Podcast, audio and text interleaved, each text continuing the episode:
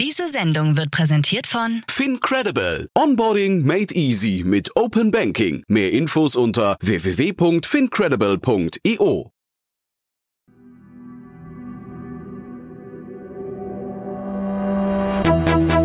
Startup Insider. Herzlich willkommen zu Startup Insider Investments und Exits. Mein Name ist Jan Thomas und das hier ist unser Format, wo wir jeden Morgen mit den wichtigsten Investorinnen und Investoren aus Deutschland, Österreich und der Schweiz über Finanzierungsrunden sprechen und über Exits und über alles, was wichtig ist oder wichtig wird, aus Sicht der Investorinnen und Investoren. Und das Tolle ist, seit Anfang des Jahres sind wir hier immer zu dritt. Das habt ihr wahrscheinlich schon mitbekommen. Wir haben das Konzept leicht modifiziert, auf die nächste Stufe gehoben und diskutieren jetzt hier jeden Morgen mit zwei Expertinnen und Experten. Äh, heute zu Gast sind Philipp Werner von Project A und Claudius Jablonka von Tenix Founders. Und ich kann euch versprechen, es ist wirklich mal wieder ein richtig cooles Gespräch geworden. Eigentlich bis jetzt alle Gespräche, die wir hier geführt haben. Alle zum Nachhören natürlich auch bei uns im Feed. Aber heute geht's wirklich um zwei krasse Unternehmen, zwei krasse Runden. Sehr wegweisend das Ganze. Aber alles weitere jetzt im Gespräch mit Philipp Werner von Project A und Claudius Jablonka von Tenix Founders. Heute zu Gast Claudius Jablonka, General Partner bei Tenix Founders. Tenix Founders ist ein von Gründern geführter Early-Stage-Investor, der 200 Unternehmer zu einem starken Netzwerk vereint, um die ambitioniertesten Tech-Gründer zu unterstützen. Wir investieren branchenübergreifend in Entrepreneure weltweit, aber fokussieren uns auf Europa und unsere Ticketgrößen liegen so zwischen 250.000 Euro und 2,5 Millionen Euro. Ein großer Teil unseres Fonds von 160 Millionen Euro ist für Follow-ons reserviert, um unsere Portfolio-Champions bis zum Pre-IPO zu unterstützen. und Philipp Werner, Partner bei Project A. Project A ist ein europäischer Frühphaseninvestor mit Sitz in Berlin und London. Wir investieren typischerweise 1 bis 10 Millionen Euro initial in der Pre-Seed, Seed oder Series A Phase. Und neben dem Kapital, das wir zur Verfügung stellen, haben wir ein recht großes Team von 100 Operatoren, die exklusiv mit unseren Portfoliounternehmen arbeiten können.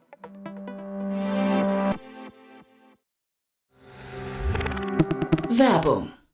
Hi, hier ist Nina, Content Managerin bei Startup Insider. Suchst du deine nächste große berufliche Herausforderung? Dann melde dich bei uns. Wir suchen aktiv nach neuen Teammitgliedern, die Startup Insider zum führenden Informationsmedium der deutschsprachigen Startup-Szene machen wollen. Aktuell suchen wir Sales Manager, Customer Success Manager, Finanzmanager sowie Werkstudenten in den Bereichen Sales, Product und Content. Aber auch wenn keine passende Stelle dabei ist, melde dich trotzdem bei uns. Wir suchen immer nach leidenschaftlichen Menschen, die mit Startup Insider Großes bewegen wollen. Also, um mehr zu erfahren und dich zu bewerben, geh jetzt ganz einfach auf startupinsider.de/slash insider. Investments und Exits. Cool, ja, das nächste Dream Team. Hallo Philipp, hallo Claudius. Hallo Jan. Moin zusammen. Ja, freue mich sehr, dass wir sprechen. Wir haben gerade vor, äh, im Vorfeld kurz festgestellt, ihr beiden, ihr kennt euch noch gar nicht aus gemeinsamen Investments. Ich dachte, das ist fast unmöglich, weil ihr beide so aktiv seid, ja? Ja, das ist tatsächlich der Fall. Also ich- wir haben, wir laufen uns viel über den Weg, glaube ich, so als Companies, aber wir haben noch nichts zusammen gemacht und wir beide haben uns auch noch nicht persönlich kennengelernt. Das werden wir sicher jetzt im Nachgang mal nachholen. Wahnsinn. Auf jeden Fall. Ja, also ich habe schon gesagt, ne, wenn jetzt hier vielleicht in einem Jahr ein gemeinsames Investment announced wird, dann glaube ich, dann tragen wir zumindest dazu bei. Das fände ich total eine, eine schöne Geschichte auf jeden Fall. Ihr habt coole Themen mitgebracht, ne, muss ich sagen. Ähm, vielleicht mal generell, wir, wir reden ja über AI jetzt. Ähm, sag doch mal ein, zwei Sätze dazu, wie ihr beiden zu AI steht. Das ist, äh, ist das gerade schon zu viel für euch oder sagt ihr, nee, da gucken wir uns eigentlich alles an, was kommt? Also ähm, ich fange vielleicht mal kurz an zu der Frage. Wir schauen uns schon relativ viel an im AI-Bereich.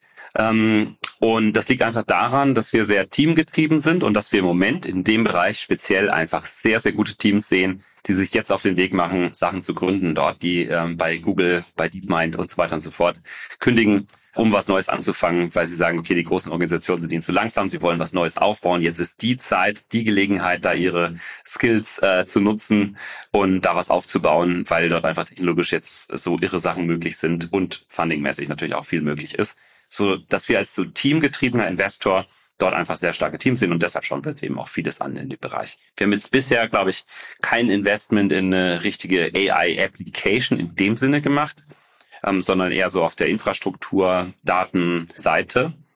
Aber das würden wir auch nicht ganz ausschließen. Das ist immer eine Frage des Teams und ähm, findet man am Ende ein, ein Team, was so stark ist, dass man sagt, das kann sich auch in einem sehr vollen Markt gut durchsetzen. Bei uns ähnlich. Wir schauen uns sehr viel in dem Bereich an, führen aber auch viele Diskussionen, auf welchem welcher Ebene des Stacks man da eigentlich äh, sinnvoll investieren kann mit einem Fonds wie unserem. Also ich glaube, dass wir jetzt bei einem Foundational Layer dabei sein würden, ist eher unwahrscheinlich aufgrund verschiedener Gründe, aber einer eben auch, wie kapitalintensiv das Ganze ist. Und dann äh, ganz, ganz viel natürlich auf der Application-Ebene, wo sich dann immer, haben wir auch schon mal drüber gesprochen, Jan, wo sich immer die Frage stellt, wie defensible ist das Ganze dann? Ich glaube, wenn man dann irgendwie einen proprietären Zugang zu Daten hat zum Beispiel, kann man das ganz gut machen oder andere besondere exklusive Zugänge. Das ist dann meistens so diese Diskussion, die wir führen. Wir haben ein Investment gemacht in 11x, nicht 11 Labs, über die wir gleich sprechen, in Anführungszeichen leider. Äh, ansonsten äh, sehen wir die meisten AI-Sachen eigentlich tatsächlich in, innerhalb der Deep Dives, die wir machen. Also bei mir liegt viel Supply Chain Logistik-Themen, da gibt es immer gute Anwendungsgebiete für AI.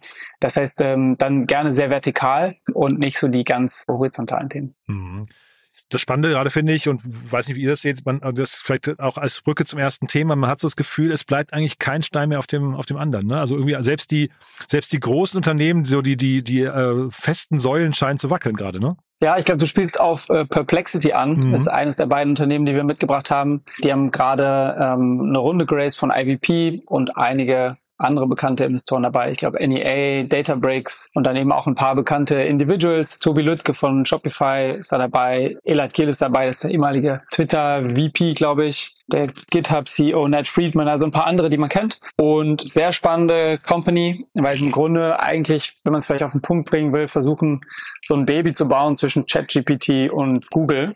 Im Grunde also eine, den, den riesigen Suchmarkt angreifen und ähm, das Ganze halt mit einem chatlastigen Interface. Genau. Und äh, wahrscheinlich spielst du darauf an, weil, weil sich endlich mal jemand traut, Google anzugreifen. Ist schon so, oder? Also hätte man nicht gedacht, dass das jemals passiert, aber ich hat, ich habe mir jetzt hier gerade im Vorfeld länger mit Perplexity rumgespielt. Man hat so das Gefühl, da, da entsteht was, was, was äh, ein ernsthafter Konkurrent werden könnte. Ja, was ich, was ich spannend finde, ist, ich meine, man muss mal betrachten, ähm, Perplexity wurde im August 2022 gegründet und ist eigentlich so als Produkt in einer, in einer Alpha-Version seit Dezember 2022 zur Verfügung. Und das hat schon eine enorme Reise gemacht seitdem. Das sind jetzt, glaube ich, 500 ähm, Millionen Suchanfragen gewesen letztes Jahr. Das ist schon ähm, echt erheblich. Und an dem Funding-Volumen hier sieht man eben auch, dass VCs dran glauben, dass jetzt Bewegung in den Suchmarkt kommen könnte. Und dass, dass eben auch Insider glauben, dass da Bewegung reinkommen könnte, wenn man eben sieht, dass ähm, High-Level-Leute von Google und von Amazon hier in Perplexity investieren. Ja, äh, so, super spannend. Ich bin äh, bei solchen Modellen immer ein bisschen skeptischer, muss ich sagen, weil können wir gleich ein bisschen darauf zu sprechen kommen. Also äh, das Geschäftsmodell ist noch so ein bisschen TBD. Ne? Also wir wissen alle, wie Google Geld verdient. Bisher ist es eben bei ChatGPT und jetzt auch bei Perplexity so, dass man einfach eine Consumer Subscription abschließt. Hier sind das, glaube ich, 20 Dollar pro Monat und eben nicht das werbegetriebene Geschäft. Am Ende finde ich immer so ein bisschen schwierig, weil unter der Haube nutzen sie dann eben auch die bekannten Modelle, also Googles Gemini oder Mistral oder Anthropic, ich glaube in dem Fall auch. Und ich sehe nicht so richtig die, den Login und die Switching-Kosten für den User sind extrem gering. Das heißt, wenn ein Modell einfach besser performt als ein anderes, dann hält mich wenig davon ab, den Switch zu machen. Es sei denn, die UX ist irgendwie so überragend. Und die ist halt schwer zu verteidigen. Also ich sehe jetzt nicht so richtig, warum nicht ChatGPT im nächsten Update ein ähnliches Produkt hinstellen könnte. Perplexity unterscheidet sich jetzt bisher vor allem dadurch, dass sie eben auch Quellenangaben äh, machen und was natürlich so ein bisschen so ein Shortcoming von ChatGPT bis dato ist. Ob das jetzt so richtig verteidigbar ist, ist dann so ein bisschen die Frage. Aber am Ende, glaube ich, macht es äh, fast immer Sinn, Wetten in diesem Markt zu platzieren, weil wenn dann eine funktioniert, dann hat man direkt ein riesiges Outcome. Von daher ähm, ja, kann man, glaube ich, als VC-Case schwer Nein zu sagen wenn man das entsprechende Team dahinter findet. Aber ob die jetzt erfolgreich werden im Vergleich zu einigen anderen, es gibt noch U.com zum Beispiel von ex-Salesforce, äh, ich glaube ähm, Chief Scientist. Es gibt echt einige, die sich in dem Markt gerade rumtreiben und ich glaube auch einige der Foundational Player werden sicher auch äh, Interfaces äh, launchen. Von daher, ich bin ein bisschen auf der skeptischen Seite. Was ich sehr spannend finde, Philipp, und das sehe ich genau, glaube ich, genauso wie du, ähm, dass Perplexity AI eigentlich etwas gebaut hat, was jetzt technisch, also anspruchsvoll ist, klar, aber gar nicht so krasse Rocket Science ist. Die haben also kein Foundational Model von der Qualität eines, eines OpenAI jetzt selber gebaut. Du kannst da im Hintergrund sozusagen sogar einstellen, welches Model du verwenden willst oder du fährst dich auf Perplexity. es ist sozusagen ein, ein, einfach nur ein schickes User-Interface, ja, und eine Ansteuerung, eine schlaue Ansteuerung der anderen äh, Language Models im Prinzip über, ja, über APIs beziehungsweise ein bisschen tiefere Integrationen, ja.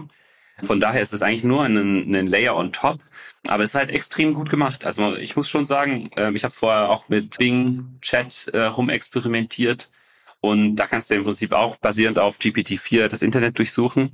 Fand die Qualität dort aber echt immer noch sehr, sehr schlecht. Mit ChatGPT direkt kannst du ja auch so mäßig suchen. Auch das funktioniert jetzt nicht so doll. Du kriegst so Quellen angezeigt, aber die treffen dann auch nicht immer so richtig zu oder sie sind von niedriger Qualität. Und bei Perplexity hatte ich jetzt mal nach längerem wieder reingeschaut, nachdem ich es am Anfang probiert hatte und es nicht so geil war.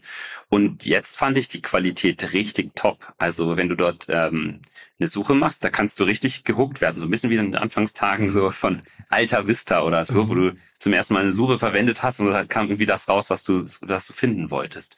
Und genau, das muss jetzt noch nicht das Ende der Geschichte sein, sozusagen der Google Killer jetzt. Da sind wir, glaube ich, noch weit von entfernt, weil heute die anderen Internet Giants einfach auch sehr, sehr stark aufgestellt sind. Aber ich glaube, das ist schon ein, ein Team, was einfach diesen Approach ähm, auf ein gutes User Interface und auf ein gutes Product Design sehr, sehr konsequent fährt. Und das sind eigentlich so die alten Startup-Aufbautugenden, die dann hier doch im AI-Bereich am Ende doch die Rolle spielen, weil es gibt ja schon viele, die sich daran versucht haben, eine KI-Suchmaschine aufzubauen, aber immerhin 500 Millionen Suchen sind halt schon mal eine Ansage. Und ich glaube, die Bewertung hat man dann halt auch so einen Dollar pro Suche gewählt ja. und die 500 Millionen Dollar gesagt, okay, das erscheint angemessen. Und die Geschwindigkeit fand ich auch beeindruckend, ne? Jetzt im Vergleich zu ChatGPT, das ja dann doch, wo du ja quasi noch in Realtime so ein bisschen mitgucken kannst, wie es denkt und, und schreibt, ne? Hast du hier eigentlich die Antworten relativ schnell parat, finde ich. Ja, wie es das macht, weiß ich auch nicht genau. Weil im Hintergrund kannst du das ja auch mit ähm, GPT-4 laufen lassen, aber es scheint irgendwie schneller zu sein. War mein Eindruck, ne? Und ihr habt gerade gesagt, Interfaces, ähm, also was ist denn hinterher eigentlich wichtiger? Also ist dann äh, hinterher das, das Model und, und die KI wichtiger oder ist hinterher das Interface irgendwann wichtiger? Ja, ich glaube, das ist die Kernfrage. Ne? Also meine Meinung ist so ein bisschen, es wird wahrscheinlich auf absehbare Zeit ein Optimum erreicht werden, was die Performance von diesen Modellen angeht. Und ich glaube auch, dass sie sich von der Qualität alle eher annähern und man wahrscheinlich im mh, nicht mal im Prozentbereich besser sein kann als die anderen. Das heißt, wenn man daran glaubt, dann kann man natürlich schon wieder argumentieren, dass am Ende das beste Interface und das beste Nutzerverständnis gewinnen wird. Ne? Und wenn, wie man sieht, macht Perplexity hier einiges richtig. Und das ist halt die Frage, ob, ob, ob man an dem Punkt schon ist oder ob es doch noch so ist, dass, ähm, ne, also vor, ich glaube, anderthalb Jahren, bevor der ChatGPT rauskam, hat sich keiner vorstellen können, was wir heute hier sitzen und sowas besprechen. Wenn es doch nochmal so einen Shift gibt, dann bist du halt zu früh mit einem Player, der jetzt darauf setzt, eigentlich das Interface zu werden, an das Benutzer sich gewöhnen. Und deshalb tue ich mich ein bisschen schwer mit dem Ganzen. Aber ich glaube, es ist nicht ähm, mittelfristig der, der Foundation Layer, über den du dich differenzieren kannst. Es wird schon irgendwie die Performance sein und die, also die Geschwindigkeit meine ich jetzt mit Performance und eben das Nutzerinterface. Von daher ist die Wette schon spannend. Aber ich glaube, wir sind noch so früh in diesem ganzen Cycle, dass ich mich nicht überrascht wäre, wenn es jetzt diese Company ist, die dann äh, unser neues Google wird. Also ich glaube, da werden wir noch ein paar andere Versuche sehen. Also was ich spannend finde in dem ganzen ähm, Space, so Suche über LLMs, ist halt, was am Ende das Geschäftsmodell ist, mit dem das Ganze funktioniert. Das ist, glaube ich, noch eine total ungeklärte Frage.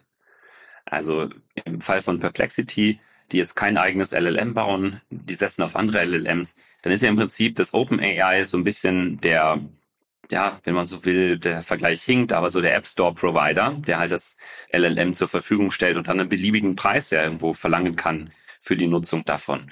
Und das wäre jetzt rein theoretisch natürlich ein Problem, wenn man jetzt ähm, zum Beispiel auf OpenAI alleine angewiesen wäre, weil sie dann natürlich als Monopolist den Preis irgendwann hochdrehen könnten, wenn sie das einzige oder das mit Abstand beste Modell wären und dann die ganze Marge abschöpfen könnten, so wie das Apple schön im App Store macht. Wenn du jetzt aber davon ausgehst, ähm, wie Philipp sagt, dass du eine Welt hast in der Zukunft, wo es verschiedene Modelle gibt, die von der Performance sich um ein Prozent nur unterscheiden, dann wirst du dich auch im Preis eigentlich nur um ein Prozent unterscheiden können, weil wenn Qualität und Geschwindigkeit irgendwie vergleichbar sind, ja, dann wird es eben keine Monopolistengewinne da geben auf der API-Ansteuerungsebene. Ähm, und dann kann Perplexity ähm, ein super Modell fahren da und top. Aber auch das muss dann eben noch bewiesen werden, weil ich glaube, es ist im Moment auch deshalb so eine angenehme Sucherfahrung, weil es eben nicht von Werbung überflutet ist also ich da jetzt bezahle und eher die 20 Euro oder sowas hinlege, dann habe ich halt eine coole Suchexperience. Das kann ich bei Google nicht, wo ich nicht mit Werbung geflutet werde, während Google auf der anderen Seite immer aggressiver mich, mit Werbung zuspielt, damit die Gewinne weiter steigen.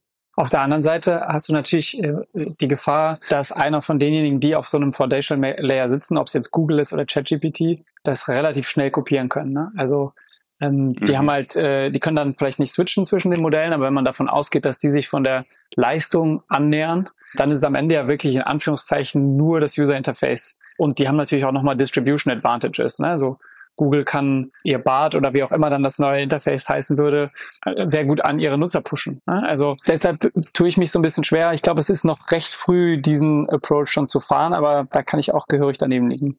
Und was heißt das für den Arbeitsmarkt eigentlich, wenn man der ganzen Logik jetzt folgt? Weil alle sagen jetzt gerade AI-Experten und Programmierer werden gebraucht, aber heißt das in der nächsten, die nächste Zone, wo gekämpft wird, ist dann eigentlich der UX-Bereich? Also macht es eigentlich schon fast Sinn, sich eher mit UX-Design zu beschäftigen? Und kommt immer aufs Produkt an, ne? Das ist jetzt ein B2C-Produkt, würde ich mal sagen, in erster Linie. Mhm. Und, ähm, und ich glaube, grundsätzlich gibt es dort eben etwas mehr Talent. Ähm, Im UX-Bereich gibt es etwas mehr Talente. Ähm, Im UX-Bereich wird es auch AI-Optimierung demnächst wahrscheinlich geben. Mhm. Ich glaube, dass es nicht ganz so knapp ist wie jetzt der AI-Researcher, äh, LLM-Entwicklermarkt. Und jetzt vielleicht nochmal eine ganz kurze Frage zum Timing. Wie, wie guckt ihr denn auf diese Timeline? Weil ähm, man kann sich ja jetzt wahrscheinlich auch da total, also als VC, ne, total vergreifen, ne? wenn man zu früh oder zu spät auf das richtige Pferd setzt. Wie, wie lange, auf welchen Horizont guckt ihr jetzt hier gerade bei diesen ganzen Entwicklungen? Also von meiner Seite eine kurze Perspektive darauf. Also ich glaube schon, dass es etwas ist, was sich jetzt relativ schnell entwickelt. Das ist jetzt nicht ähm, eine Entwicklung wie jetzt, wenn ich jetzt in Fusion investiere oder äh, in, in fliegende äh, Taxis oder so etwas, wo ich mit Regulatorik und Entwicklung und Science und so weiter und so fort ewig brauche.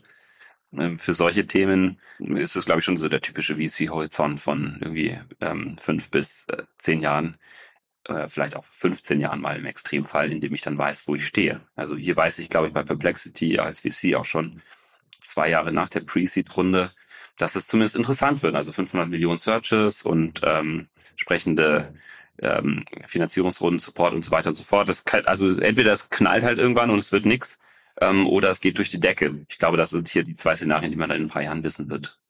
Hier hat ja auch äh, Jeff Bezos investiert, ne? Hat er da privat investiert? Äh, ich glaube schon, ne? Also der jetzt nicht stellvertretend für Amazon oder gibt es hier eine Agenda von Amazon noch mit drin? Nach meinem Verständnis hat er über sein Family Office investiert.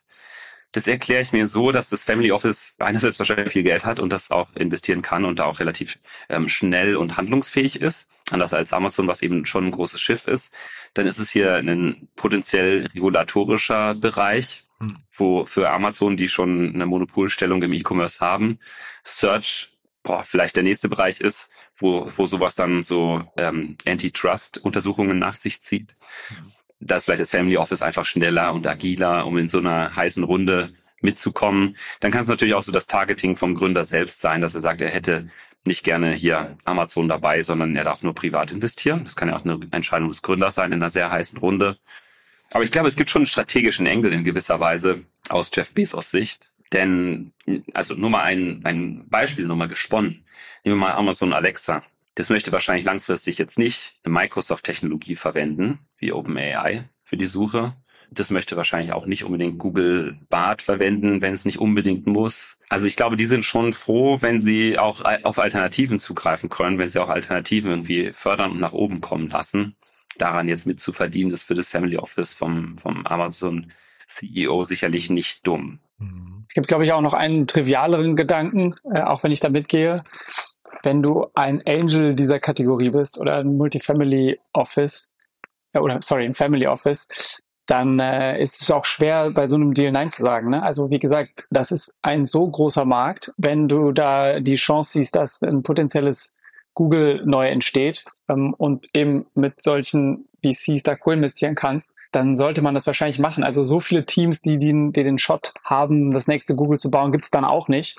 Ähm, das heißt, auf die kann man ruhig ein bisschen streuen ähm, als Angel. Und ich glaube, so ähnlich denken wahrscheinlich auch Tobi Lütke ähm, oder Ned Friedman in dem Fall. Ähm, ne, also ich, ich glaube, diejenigen, die es bis dahin schaffen, dass sie von IVP und NEA äh, raisen, äh, wenn dir das gezeigt wird, dann äh, gibt es wenig Grund, da Nein zu sagen, weil da gibt es halt eine Handvoll von und einer davon wird es schon packen. Ähm, das muss man dann eigentlich mitmachen. Und ähm, vielleicht nochmal so ganz kurz die Frage, wenn, wenn das jetzt eure Portfolio-Company wäre. Ne? Ich finde das ja schon ein bold Move, dass man hier sagt, Frontalangriff äh, gegen Google.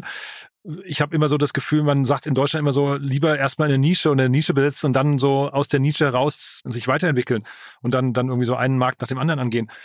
Die machen es jetzt genau andersrum. Ist das schlau oder, äh, oder geht es auch gar nicht anders? Also der amerikanische Kapitalmarkt ist eben schon ein Wunder und da sind eben solche großen Moonshots möglich. Aha. Da gibt es genug Kapital, was jetzt in dieser Runde daran glaubt und da wird es auch möglich sein, wenn es sich weiter positiv entwickelt, in der nächsten Runde nochmal viel größere ähm, Visionen äh, auf den Tisch zu malen. Und äh, von daher ist es schon echt, echt faszinierend. Aber in der Tat, also wenn man, glaube ich, Google angreifen will, dann muss man es richtig machen dann sind 73,6 Millionen Dollar immer noch Pocket Change, wenn man einen Shot hat, das zu schaffen. Und ich glaube, so denken da die amerikanischen Investoren, die da jetzt reingehen und sagen, okay, das ist noch, also sozusagen, das ist noch eine Seed-Runde in dem Spiel alles oder nichts. Startup Insider. Cool, dann würde ich fast sagen, wir gehen zum nächsten Thema. Ne? Wir bleiben quasi im AI-Bereich, aber wir gehen quasi, wir machen den Zoom auf und gehen ein bisschen in eine Spezialdisziplin rein, ne? die ich aber auch super spannend finde, vor allem aus Mediensicht natürlich. Ne? Genau, die zweite Company ist äh, Eleven Labs aus UK. Äh, insofern sollte man die kennen, als dass sie es jetzt geschafft haben, von der Pre-Seed zum Unicorn zu werden in 18 Monaten. Hm. Ähm, sind also das letzte oder das neueste UK Unicorn. Riesenerfolg für Concept und Credo, die da in der, in der Pre-Seed meines Wissens investiert haben. Die Company will der globale Leader für Voice AI werden. Ähm, sowohl was Research angeht als auch äh, Produktentwicklung. Und was sie im Grunde machen, ist Text-to-Speech und Speech-to-Speech. Ähm, das heißt im Grunde synthetische Stimmen zu erstellen. Und über die Anwendungsfälle davon können wir gleich ein bisschen sprechen. Die haben auf jeden Fall jetzt äh, gerade ihre Series B ähm, announced. 80 Millionen waren das, glaube ich, ähm, Dollar. Ähm, Co-leaded von Andreessen, die schon in der letzten Runde investiert haben. Jetzt kommt Sequoia mit dazu. Und auch hier wieder äh, GitHub CEO Ned Friedman. Also der scheint ein gutes Händchen zu haben gerade. Genau, sehr spannende Runde. Die letzte war, glaube ich, 19 Millionen Series A auf auch schon eine 100 Millionen Bewertung. Also auch äh, extrem schnell und da sieht man, dass auch da wieder der AI-Hype dahinter ist. Und hier kann man jetzt vielleicht argumentieren, dass es ein bisschen nischiger ist, weil es eben sehr stark auf synthetische Stimmen geht. Aber so nischig ist es, glaube ich, am Ende dann auch nicht. Ähm, hier auf jeden Fall die Chance, quasi den zumindest mal europäischen Winner zu bauen, wenn es um Stimmen geht. Und wäre das ein Thema für euch jetzt? Also ich meine jetzt, die Runde ist natürlich äh, jetzt, ähm, wir, auch die Geschwindigkeit ist natürlich gigantisch, ne? aber wäre das so ein Thema, was ihr euch beide gerne angeguckt hättet in der früheren Runde? Ähm, du hast ja vorhin in Anführungszeichen leider gesagt, Philipp, ne? aber äh, muss ja nicht heißen, dass es trotzdem über euch durchgegangen wäre. Ne? Ja. das leider war, äh, ich glaube, wenn es ein Unicorn irgendwo gibt, dann muss man sich mal fragen, warum man äh, da nicht dabei war. Ähm, das leider war eher darauf bezogen, dass wir eine andere Company im Portfolio haben, die auch sehr gut läuft, aber eben auch mit 11 anfängt. Mhm. Ja, also auf jeden Fall ist jetzt nicht mein Paradethema, weil es natürlich schon sehr deep techy ist, ähm, Text-to-Speech, ähm, wo da dann die Nuancen liegen in den Unterschieden der verschiedenen Herangehensweisen, was die besseren Trainingsdaten dafür sind etc. ist jetzt nicht meine Kernexpertise, aber grundsätzlich auf jeden Fall eines der Themen, die unsere Kollegen sich anschauen. Ich glaube, wenn so eine Company entsteht und diese Investoren investieren, dann ist es leicht zu sagen, dass man da immer gerne dabei gewesen wäre. Ja, ich glaube, ähm, Eleven Labs ist auf jeden Fall ähm, heute steht es, glaube ich, sehr stark da. Ich glaube, als sie gestartet sind in der Pre-Seed-Runde, muss man schon den Investoren da ähm, Respekt zollen, dass sie auch den Mut hatten, da rein zu investieren. Ich glaube, da war noch nicht so klar, welche Qualität man damit mal erreichen kann. Ähm, da war noch nicht ganz so klar, auch wie man sich da eigentlich differenzieren kann dann in dem Bereich. Also wie wie, das weiß ich ehrlich gesagt heute noch nicht ganz, wie langfristig ist jetzt die Differenzierung, dass ich ähm, als Eleven Labs die besten menschlichen Stimmen nachmachen kann? Die haben ja jetzt nicht so lange gebraucht, um das zu erreichen, was sie heute haben. Das ist, glaube ich, schon echt eine super hohe Qualität, die ähm, schon äh, viele Anwendungsfälle auch heute hat, für die es völlig ausreichend ist von der Qualität her. Was macht man dann die nächsten Jahre in der Produktentwicklung? Wie differenziert man sich dort weiter? Also das ist mir noch nicht komplett klar, muss ich sagen. Ähm, aber ich glaube, es ist jetzt sozusagen auch erstmal ein, ähm, ein technisches Feature, also eine technische Möglichkeit. Und die muss man jetzt, glaube ich, auch Vertical für Vertical so durchentwickelt und durchdrücken in den Markt. Angefangen, ja, mit den, mit den ersten Use Cases, ähm, wo man das jetzt einsetzen kann, gibt es natürlich auch viel Kritik, weil die äh, innovativsten Use Cases sind auch manchmal die im kriminellen Bereich und da gibt es auch schon äh, einige einige Anwendungsfälle dafür, wo das angewendet wird, äh, für Späße, für ähm, Deepfakes, für Verunglückung, für alles Mögliche. Also es ist auch ein Thema, was natürlich in den, in den Medien sehr kritisch betrachtet wird. Ich würde jetzt schon mal sagen, da überwiegen sicherlich die positiven Anwendungsfälle insgesamt. Aber es ist nicht, äh, es ist jetzt eben aktuell nicht, nicht unumstritten. Und es ist schon auch möglich, dass dort auch noch andere Player in äh, ähnliche Größenordnung äh, vorstoßen würden. Also hier würde ich jetzt nicht sagen, dass es ein Winner-Take-All-Markt, gute menschliche Stimmen zu generieren. Ja, das würde ich auch so sehen. Das bei Search wahrscheinlich schon tendenziell anders. Plus, als die eine Pre-Seed losgelegt haben, da gab es eben, glaube ich, das erste Produkt war äh, Englisch zu Polnisch, ähm, weil die Gründer äh, der Legende nach, glaube ich, beim, äh, im, im, beim Filme schauen auf Polnisch gemerkt haben, dass die Übersetzungen so schlecht sind. Und da war dann auch so ein bisschen die Frage, wie, wie sehr kannst du das natürlich dann replizieren auf anderen Sprachen versus wie sprachspezifisch mhm. ist das? Und es gab natürlich auch zu dem Zeitpunkt schon Competition, die jetzt auch nennenswert ist. Ne? Also ich glaube, Paper Cup kennt man vielleicht. Dann gibt's glaube ich, Deep Dub, die von, von Inside geraced haben. Dann irgendwie A Cappella. Es gibt schon ein paar Player. Und äh, da bin ich bei Claudius, dass mir auch nicht klar ist, wo am Ende die Differenzierung herkommt. Vielleicht ist das dann wieder so ein bisschen die Parallele zu den ähm, Gen AI-Modeln, über die wir eben gesprochen haben. Ich habe mit dem Tool so vor, weiß nicht, halben, dreiviertel Jahr ein bisschen rumgespielt und ich fand das super zugänglich und auch total unterhaltsam. Natürlich, ich habe jetzt nicht nach richtigen Use Cases gesehen, aber ich glaube, der Markt ist schon gigantisch groß hinterher. Wenn man das richtig kann und dann jetzt vielleicht auch noch so Sachen, jetzt kommen ja diese ganzen sieht man ja momentan relativ viele Video-Avatare, die dann irgendwie auch wie aussehen wie reale Menschen, so ein Barack Obama oder sowas. Also das in Kombination mit mit guten Stimmen. Du hast gerade Übersetzungen oder auch, ähm, ich weiß nicht, Synchronisationen von Filmen äh, genannt. Ich habe ein komplettes Video gesehen auf YouTube, anderthalb Stunden lang George Carlin, der, der ähm, Stand-up-Comedian, komplett nachgesprochen mit virtueller Stimme. Der ist vor acht Jahren oder 2008 äh, gestorben. Ähm, virtuelle Stimme und dazu ein komplett von AI generiertes Skript, was einfach basiert auf seinen alten Filmen und seinen alten Stand-ups ich weiß gar nicht, wo das aufhört, die Fantasie, ne, für diese ganzen Märkte. Ich, also, das ist ja uferlos eigentlich, oder? Ja, ich glaube, du brauchst halt einen unterschiedlichen Sophistizierungsgrad, um diese verschiedenen Märkte aufzumachen. Also wenn wir jetzt über ähm, High-Quality Film Production sprechen, ist das sicher einer derjenigen, die du erst spät äh, gewinnen kannst. Also dass du jetzt im Grunde die Stimme von Tom Cruise in alle möglichen Nischensprachen der Welt übersetzt, ist sicher nochmal anspruchsvoller, mhm. als dass du jetzt für den Gaming-Markt ähm, eine Stimme für einen virtuellen Avatar erstellst. Ne? Oder dass du. Influencern oder Content Creatern eine Möglichkeit gibst, ihre Videos auch in anderen Sprachen zu publizieren. Ich glaube, da gibt es eben Schritte um, ähm, und wahrscheinlich wird der Filmmarkt einer der späteren sein, aber auch nicht unbedingt der größte. Also ich glaube, insbesondere dieser Gaming-Markt ist schon recht attraktiv, vor allem wenn man sieht, was da mittlerweile an Reichweite äh, passiert. Oh, also ich glaube, das ist, ähm, die können recht schnell ähm, jetzt Anwendungsfälle in verschiedenen äh, Verticals launchen. Dann ist immer so ein bisschen die Frage, wie hoch die Qualität spezifisch für dieses Vertical dann sein muss. Und naja, also hast schon rausgehört, ich glaube, was die Defensibility des Modells angeht, ähm, wird sich so ein bisschen zeigen. Hm. Ja, ich glaube, was, was spannend hierbei ist, ist, dass die, ähm, dass die Partnerschaften, die Eleven Labs jetzt schließen kann mit der aktuellen Qualität, vielleicht entscheidend sind. Also wir haben vorhin mal von zum Beispiel Alexa gesprochen.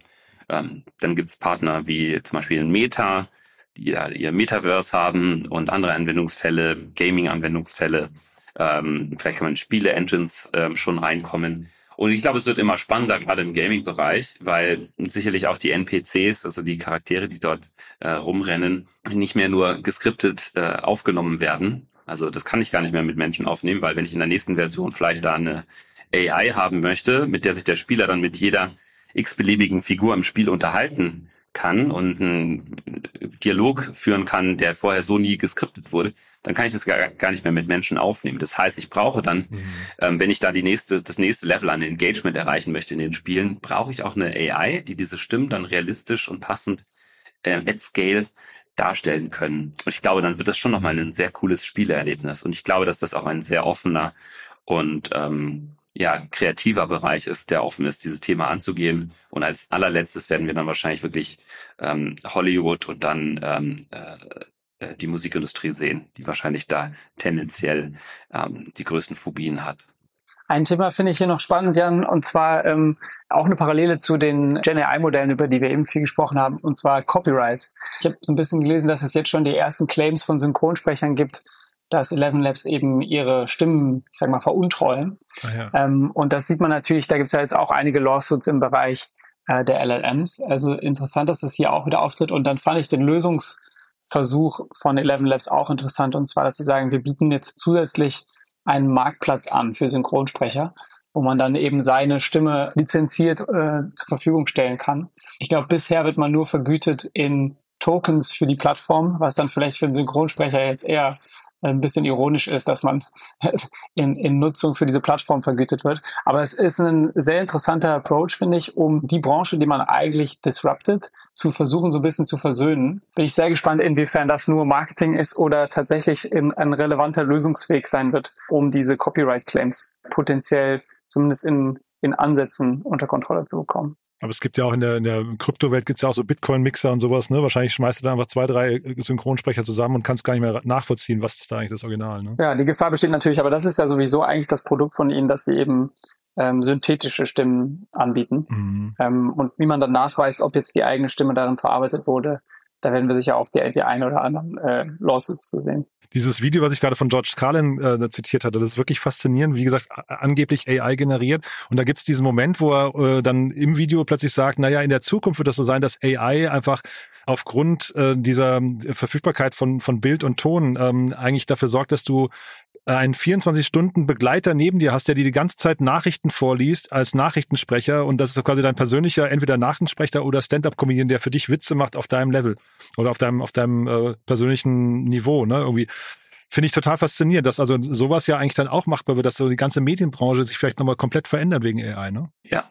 Also was ich in der Hinsicht auch eben spannend finde, sind diese, wenn man sich nochmal überlegt, diese ganzen ähm, Assistenten, ähm, Google Assistant und Siri und so weiter und so fort die sind ja im Prinzip auch auf einem, auf einem Level von vor vier Jahren so ein bisschen stehen geblieben. Mhm. Also da hat sich, finde ich, nicht so viel getan, ähm, wie das, was wir jetzt im letzten Jahr im LLM-Bereich gesehen haben. Und ich bin schon gespannt auf den Punkt, wo wir uns dann äh, mit den Assistants einfach regelmäßiger unterhalten werden, ja, wo ich auf dem Weg nach Hause wirklich ohne bestimmte Prompts zu sagen beim ähm, bei meinem Android Auto ähm, oder Apple CarPlay einfach mit dem Assistenten ein bisschen reden kann und ähm, der fragt mich, wie mein Tag war und ich sage, wie ist denn der, was ist denn morgen auf der Agenda und äh, jetzt brauche ich nochmal dieses mhm. äh, Geschenk oder das für den heutigen Abend, äh, kannst du ein Restaurant empfehlen und so. Dass diese Konversationen mit diesen Agents einfach sehr viel normaler und sehr viel menschlicher werden und wenn mir langweilig ist, dann, dann quatsche ich halt mit dem Agent und ähm, ich sag mal, ja, lass mir vielleicht wirklich Witze von ihm erzählen. Nicht in der Art und Weise, wie das heute so ist, total steif und total schlecht, sondern, ähm, sondern ja, wirklich personalisiert nach meinem Geschmack einfach eine normale Unterhaltung haben kann oder der, die mich emotional irgendwo ähm, auffangen oder so etwas. Also ich bin schon mal gespannt auf den Punkt, wo diese Assistants die nächste Stufe nehmen. Und da spielt sicherlich auch so eine Personalisierung und Anpassung der Stimme an genau das, ähm, was mich letzten Endes anspricht, eine wichtige Rolle. Mhm. Und wir haben ja wahrscheinlich alle den Film Hör gesehen, ne? Und das Thema Longevity ist ja auch irgendwie so ein Thema, dass wir irgendwann anfangen, mit unseren verstorbenen Ahnen zu sprechen. Ist das ein großer Markt hinterher, dass, dass man sich dann irgendwie abends zurückzieht und sagt, ich habe heute Abend ein Metaverse, was ich Dinner mit meinem, was ich verstorbenen Großvater oder so? Also denkbar ist es, dass für mich jetzt ein bisschen zu fern, äh, ja? zu viel Crystal Balling. Okay. okay. Und ob das dann Utopie ja. oder Dystopie ist, kann man glaube ich auch, ich auch nicht. Ja, ja, aber den Markt wird es sicher geben und, und ganz klein ist er sicher auch nicht. Das ich glaube, das ich wird aber ne? noch ein bisschen dauern. Ne? Also ähm, ich glaube, wir sehen jetzt hier gerade die sehr spannenden Anfänge davon, wie man überhaupt erstmal aus Text mhm. äh, Voice machen kann, die halt nicht äh, computergeneriert generiert klingt, weil, ne, Claudius hat äh, Siri angesprochen, das sind wir alle irgendwie ein bisschen underwhelming, ne, über die, über die letzten Jahre, was da passiert ist. Und man hört einfach auch, dass es computergeneriert ist. Und wenn wir da jetzt schon mal von wegkommen, ich glaube, da müssen wir erstmal uns mit den ganzen Thematiken auseinandersetzen. Wie vermeiden wir eben Fakes? Wie vermeiden wir all mhm. den, ähm, all die negativen Sachen, die, die dadurch auch entstehen können? Und ich glaube, irgendwann wird man dann vielleicht auch in Sachen reingehen, die noch ein bisschen futuristischer ist, ob es dann mit seinen Vorfahren sprechen ist oder was, was anderes. Aber ich glaube, das wird dann schon noch einen Moment dauern. Mhm. Also wenn du das also also als du es eben so gesagt hast, muss ich sagen, hat es bei mir erstmal auch totale äh, Abstoßreaktionen hervorgerufen und ich habe so gesagt, um Gottes Willen, äh, will ich das überhaupt? Äh, kann ich mir das überhaupt vorstellen? Und so weiter und so fort. Also ich fand es nicht besonders attraktiv diese Vorstellung. Ähm, aber nochmal ein Step back, wenn ich so drüber nachdenke. Ich glaube, es gibt schon einen sehr, sehr großen Markt für Esoterik. Ähm, und es gibt einen großen Markt für irgendwie mit Vorfahren sprechen und so weiter und so fort. Also das ist, glaube ich, vielleicht in unserer westlichen Welt jetzt auch nicht das heißeste Thema, aber weltweit gesehen, glaube ich, noch mal, noch vielleicht etwas größer. Einsamkeit ist groß und so weiter und so fort. Ich würde, ich würde sowas gar nicht ausschließen. Und was auch ein interessanter Use Case ist, einer der ersten tatsächlich im AI-Bereich, das sind diese, ähm, da sagen wir mal, Virtual Companions ähm, von, von Not Safe for Work bis hin zu bisschen seriöser, ähm, die, glaube ich, zum Teil ähm, relativ viel Traction haben. Also ähm, das würde ich gar nicht, würde ich jetzt gar nicht unterschätzen, dass Leute dort quasi Gemeinschaft ähm, und so Companionship und so weiter und so fort mit AI suchen. Hm. Ich wollte es euch auch nicht pitchen. Ne? Das war halt nur, wenn man so drüber nachdenkt, wo sich so Trends so treffen könnten. Ne? Die, die Avatare und Voice und Metaverse das wäre jetzt so ein Ding, wo ich, wo ich halt, also, aber gibt wahrscheinlich noch ganz viele Anwendungen. Ne? Ähm, nur mal ganz kurz die Traction hier. Ich fand das ganz spannend. Die haben gesch geschrieben, 100 Jahre äh, Audio wurde schon aufgenommen. Ich habe dann mal kurz den Taschenrechner, wenn man so sagt, fünf Minuten ist wahrscheinlich so ein durchschnittlicher Clip oder vielleicht sowas in der Größenordnung, dann sind das auch schon 10 Millionen Recordings, die die gemacht haben. Das ist auch ganz schön ordentlich, ne? Absolut. Und ich glaube, sie haben auch äh, bekannt gegeben, dass äh, vermeintlich 41 Prozent der Fortune 500 Companies 11 Labs schon nutzen. Wow. Und da bin ich so ein bisschen drüber gestolpert. Das das ist nämlich schon beeindruckend. Die Frage ist natürlich dann, ob die es einfach mal ausprobiert haben für irgendeinen Edge-Case äh, oder so. Aber mhm. grundsätzlich schon erstmal beeindruckend, dass sie diese Distribution hinbekommen haben in so kurzer Zeit. Und dann ist natürlich die Frage, welche Use Cases werden diese Unternehmen dann für sich jetzt hier identifizieren und wie langfristig werden sie die auch nutzen. Hm, ich glaube, bei den Medienunternehmen, die wir eben so ein bisschen besprochen haben, ist das recht offensichtlich. Und dann kann man vielleicht reindenken in Customer Service etc., dass man die Bots, die da heute genutzt werden, eben auch mit Stimmen versieht.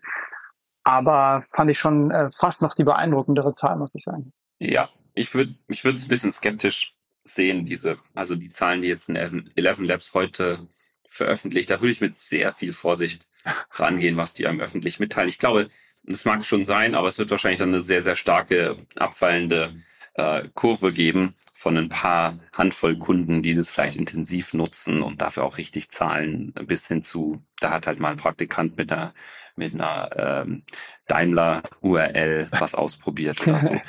Da bin ich mir nicht ganz sicher, wie das, ähm, wie ernst man das nehmen kann. Ich glaube schon, dass in der Bewertung jetzt auch ein ganzes, ganze Menge an, an Hype und Zukunftserwartung drinsteckt. Hey, aber ähm, nichtsdestotrotz ist es, glaube ich, ja, definitiv der dominante Player jetzt gerade in diesem Bereich. Und da vielleicht einmal noch ganz kurz, äh, der deutsche Markt, Frühphase, gibt es da Themen, sagen wir, die so ein bisschen da mitstinken können, wo es jetzt bei euch so gerade kribbelt oder sehen wir da gerade zu wenig? Kann ich jetzt ehrlich gesagt nicht zu sagen. Ähm, also wir haben in den USA im Legal Tech-Bereich in Verbindung mit Audio ein Investment gemacht. Äh, dazu kann ich aber mehr nicht sagen an der Stelle. Ich hab, würde jetzt auch lügen, wenn ich sagen würde, ich hätte mehrere Teams gesehen aus Deutschland, die an diesem Thema arbeiten. Ich glaube, es ist schon ein sehr spezifisches. Ne? Das nee, ich meine aber eigentlich insgesamt die beiden Themen, die wir heute besprochen haben. Ne? Also grob, so. grob AI, dass man halt sagt, gibt es denn, gibt's denn frühphasige Unternehmen, wo man das Gefühl hat, die haben einen Anspruch, auf der internationalen Bühne mitspielen zu wollen? Ja, also ich glaube, das hatten wir eingangs gesagt, dass wir schon sehr viele Teams sehen, ähm, die eben so die größeren Unternehmen verlassen und, und äh, inspiriert sind von den Modellen, die eben jetzt genau diese Finanzierungsrunden hier ähm, unter Beweis stellen. Ob das jetzt konkret dann die beiden Modelle sind, also ich meine, wir haben Mistral gesehen, was LLMs angeht hier aus Europa. Ob es jetzt einen Player gibt, der versucht, die europäische Perplexity slash Google-Suche zu werden oder eben nochmal einen 11 Labs äh, aus Deutschland. Ich glaube, das kommt dann am Ende immer darauf an, ähm, welche ähm, Mitarbeiter bei OpenAI etc. dann vielleicht gerade welche Nationalität haben und sich entscheiden, ähm, was eigenes zu machen. Ich glaube, man sieht dann da tendenziell viel aus Frankreich gerade. Ich glaube, der, der Markt ist nochmal sehr spannend, was, was AI angeht, weil einfach da viele der führenden Forscher eben aus, aus Frankreich äh, in den USA gearbeitet haben und jetzt zurückgehen. Aber ähm, ja, ich glaube, am Ende ist es so ein bisschen random dann, ähm, welche Nationalität dann dahinter steht. Ähm, aber ich kann mir schon vorstellen, dass wir auch nochmal einen ähm, Perplexity-ähnliche Company aus, aus Europa, vielleicht sogar aus Deutschland sehen werden. Ob das dann jetzt die Erfolgschancen nochmal positiv beeinflusst, das würde ich jetzt äh, eher hinterfragen.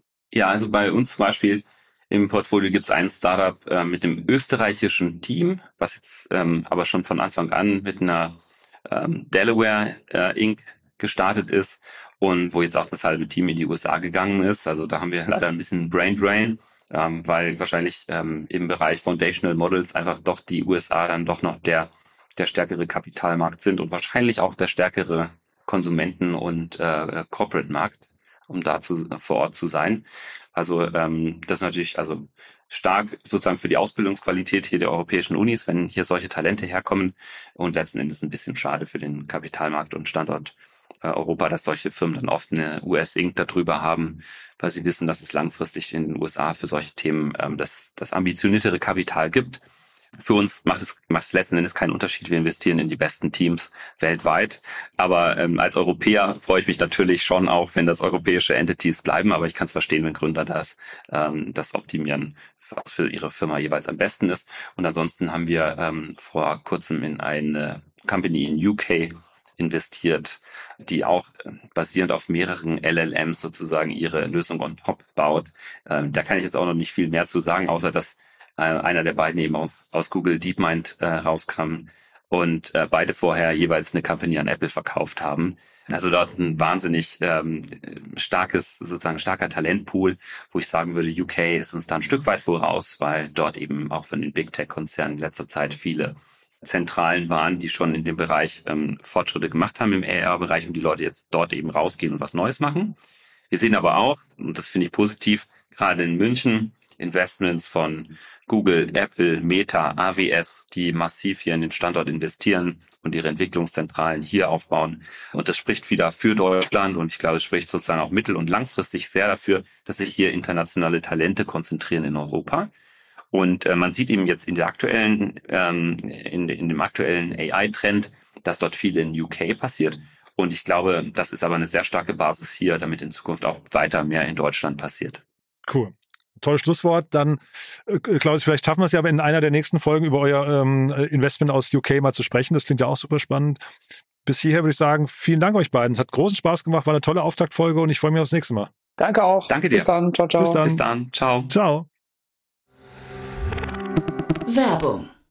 Hi, ich bin Paul, Product Manager bei Startup Insider und hier, um dir kurz unser Podcast-Verzeichnis vorzustellen. Mit einer wachsenden Liste von bereits über 10.000 Episoden ist unser Podcast-Verzeichnis die größte Sammlung deutschsprachiger Podcasts rund um die Themen Unternehmertum, Technologie, Digital Marketing und mehr. Nutze jetzt die verschiedenen Filter, um Podcasts zum Beispiel nach ihrem Themenschwerpunkt, Gästen oder Erscheinungsdatum zu sortieren, damit du genau das findest, was dich interessiert. Also, wenn das was für dich ist, dann besuche jetzt ganz einfach unsere Plattform auf startupinsider.de slash insider. Investments und Exits.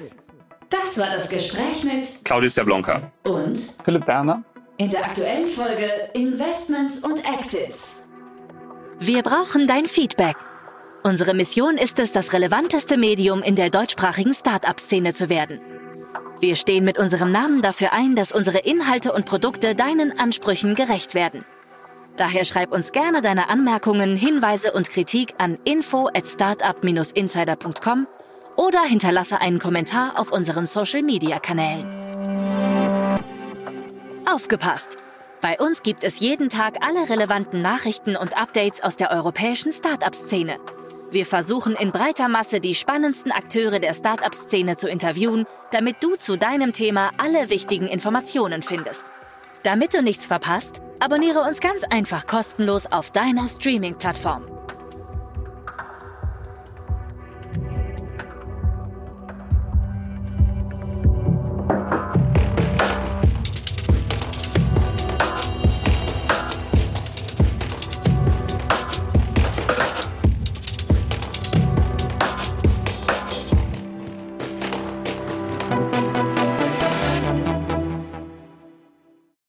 Diese Sendung wurde präsentiert von Fincredible. Onboarding made easy mit Open Banking. Mehr Infos unter www.fincredible.io.